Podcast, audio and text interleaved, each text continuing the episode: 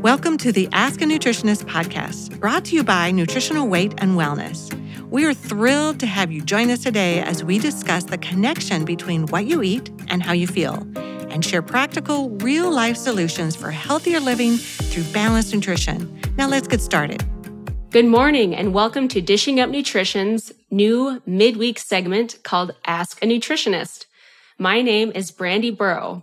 I'm a licensed and registered dietitian with Nutritional Weight and Wellness. On today's show, I'll be answering a nutrition question we received from our Dishing Up Nutrition listeners. So today's question, can very high or genetic cholesterol be managed with nutrition? I heard you can't out diet, you can't out fitness, and you can't out supplement this condition. So this is a really great question. And this is a topic that comes up a lot with my clients in clinic. So first off, why do we really care about cholesterol? Why are we so concerned if we have high cholesterol? Well, cholesterol has been used as a way to assess our risk of developing heart disease or having a heart attack or stroke. And this is a lab test that you probably get checked every time you get a physical. So it's very routine and you probably know what your numbers are.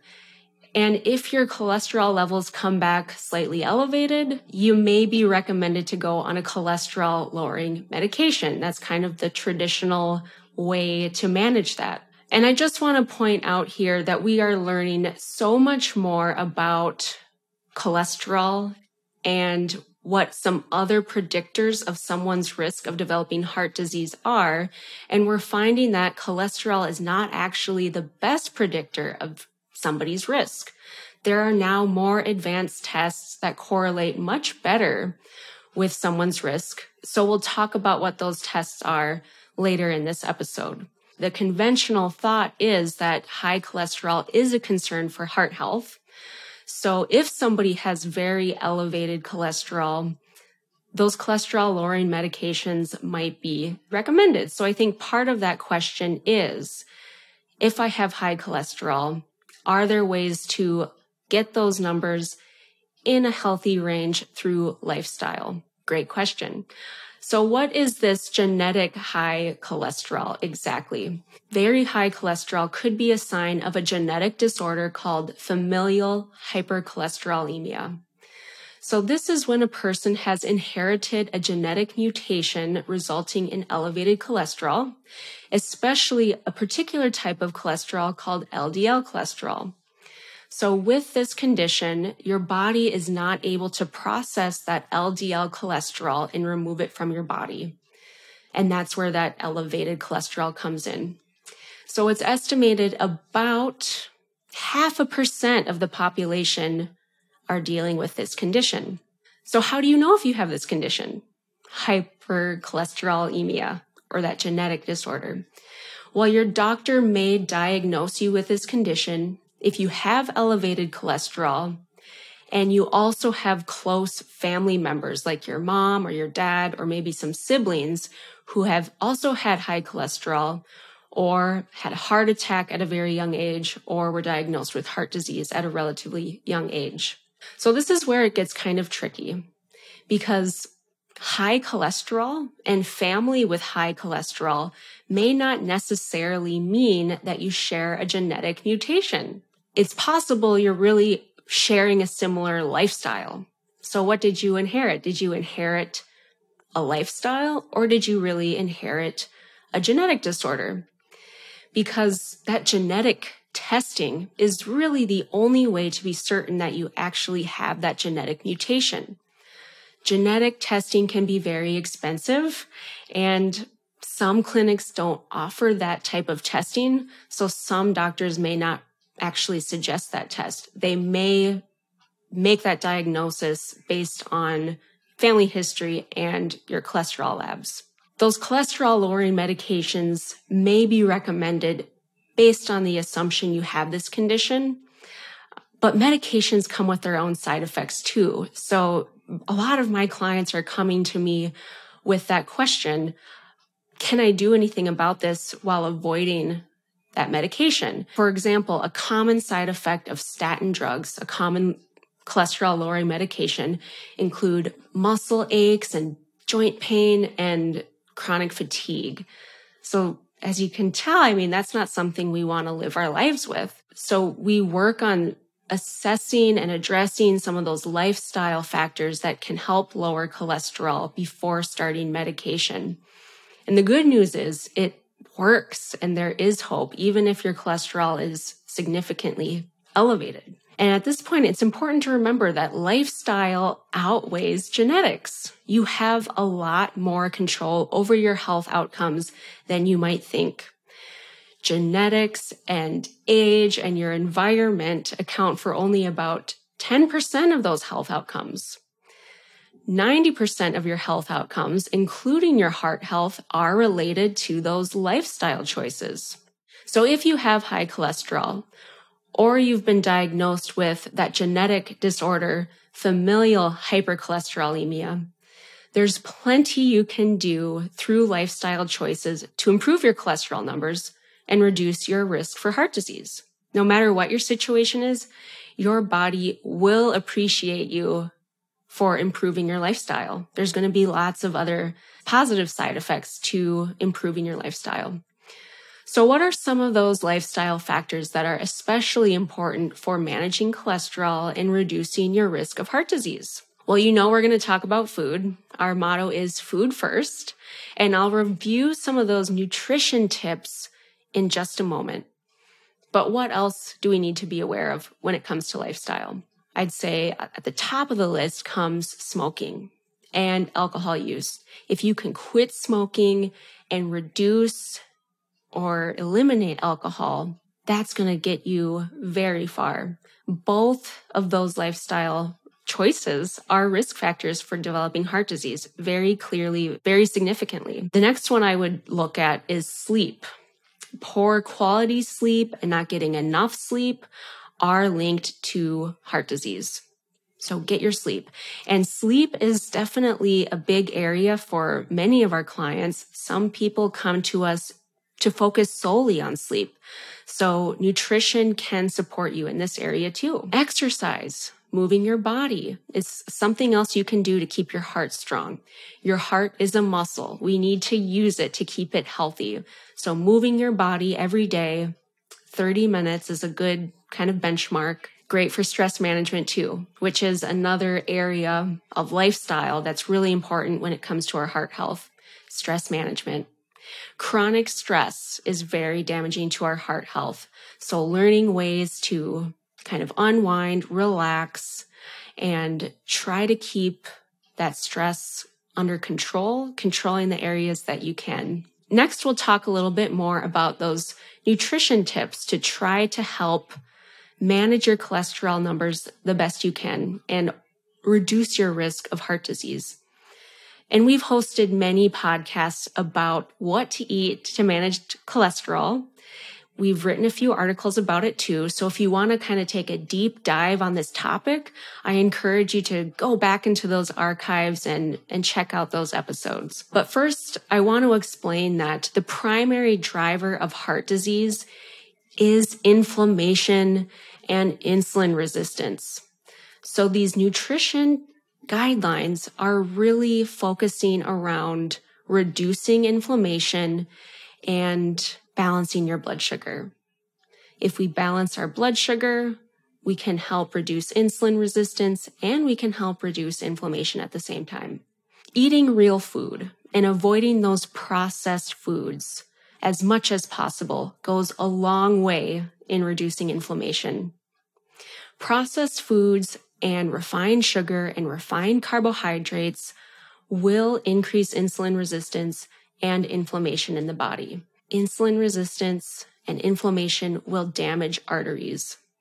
So by eating real food, you're already doing a lot to help your heart. Avoiding processed carbs and avoiding alcohol is going to reduce something called your triglycerides.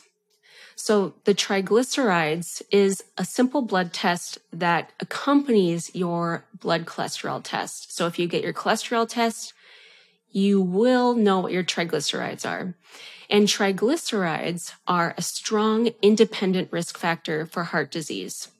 If the triglycerides are high, your risk goes up.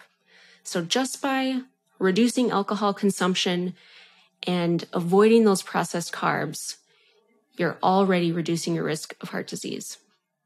Refined oils that you find in processed foods, that you find in deep fried foods, that is something that's going to increase your cholesterol. So getting rid of those foods is going to help drive that cholesterol down, specifically LDL cholesterol that we want to see kept lower. So we'll remove those refined oils and replace them with real healthy fats. Healthy fats from real foods like avocados, nuts and seeds, olive oil, butter.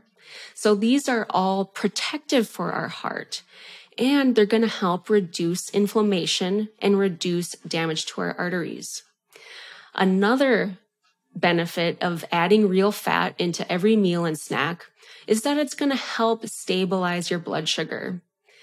When we have better blood sugar control, we can slowly help reverse insulin resistance and prevent it from getting worse, which is protective for your heart. So get those good fats in. We also want to make sure we're getting plenty of vegetables and fruits. Fruits and vegetables have antioxidants that help prevent damage to the arteries. We also really want to try to add some omega 3 fatty acids. These are essential fats that we only get from food. So we have to be pretty intentional about getting those in. You'll find omega 3 fats in things like salmon and sardines. There's also some in free range eggs, a little bit in walnuts. So these types of fats can increase your HDL cholesterol. So this is a type of cholesterol that is protective for our heart. We want to see that number a little higher. HDL cholesterol can help reduce inflammation and prevent LDL cholesterol, the type of cholesterol that's more damaging, from becoming unstable and damaging our arteries.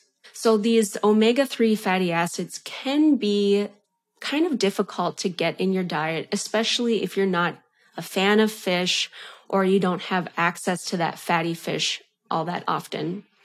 So if that's the case, I do recommend supplementing with a high quality omega 3 supplement, somewhere between at least 3,000 and 4,000 milligrams every day. So we've just reviewed some key lifestyle aspects of protecting your heart and some key nutrition concepts to be aware of when you're trying to lower your risk for heart disease. So once you make these changes, I suggest tracking your progress by getting those numbers, getting those labs done again. And it can be helpful to have the support of a dietitian throughout this process to help you interpret those results and identify what adjustments you can make to keep making progress. Oftentimes, when my clients come to me wanting to lower their cholesterol, they usually come with this goal of my doctor wants me to see him back in his office in a year. And if my cholesterol numbers aren't down, that's when he's going to put me on that medication. So we have this time frame. You know, what can we do in a year?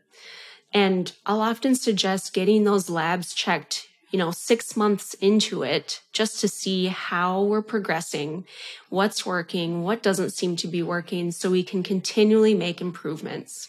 Like I said, cholesterol is not the end all be all lab when it comes to assessing your risk for heart disease, but we can still get some valuable information from that, especially when we take a look at the HDL cholesterol and those triglycerides, which we already talked about a little bit.